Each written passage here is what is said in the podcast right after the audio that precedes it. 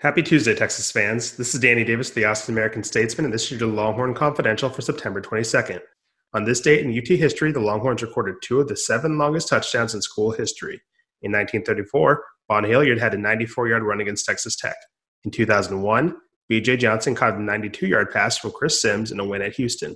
86 and 19 years later, here's what you need to know. With Texas Tech on the horizon, Tom Herman met with the media on Monday. At one point during his weekly press conference, Herman was jokingly asked by our Cedric Golden about how Texas will get Sam Ehlinger safely to Lubbock during what is going to be the first road trip of this coronavirus shortened season.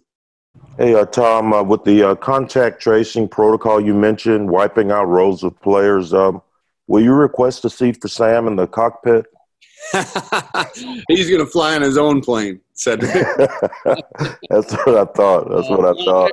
You know, this is I, know it seems like centuries ago, but you know, we, we dealt with H1N1, I think it was in 09 when I, I was at uh, Iowa State. And, you know, we had guys flying in, in, into, I remember very, very vividly flying into Lincoln on, you know, we, we chartered two different private planes to, to bring guys in that had fevers or whatever. You, you know, we, we handled that crisis a lot differently than we're, we're handling COVID. I, I, get that, but um, no, we'll we'll we'll figure it out as best we can. And and you know, again, this problem is not unique to to Texas. This is something that everybody's dealing with, and hopefully, uh, we're we're able to weather it and plan for it uh, as good as anybody.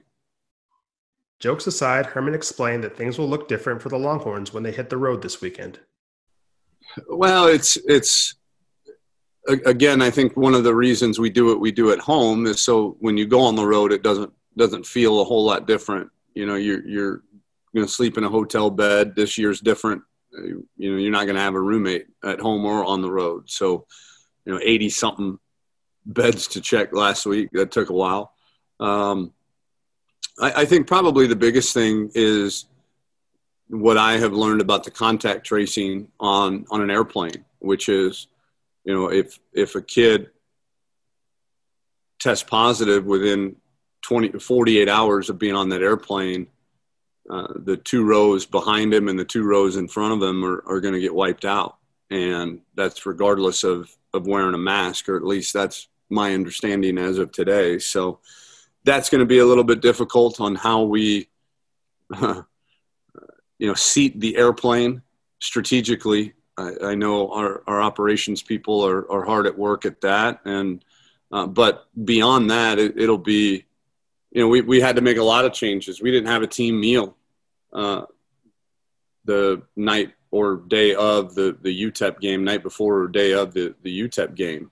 You know, our guys, it was grab your food and go eat by yourself in your hotel room. And so felt a lot different a lot different. And it stinks because that is my favorite day of the week during the season. I know it's a, a lot of our players' favorite day of the week, which is our Family Fridays, which are, are uh, a time of decompression before the game, a time for fellowship, and and some some fun with with your teammates. And you know, it was literally come in, uh, I think I said a few words to him. We had a quick 15 minute uh, chapel reflection and then get your food and go to your room. And just not the way any of us had envisioned what Friday nights would, would look like prior to a game, but it's, it's what we got to do in 2020.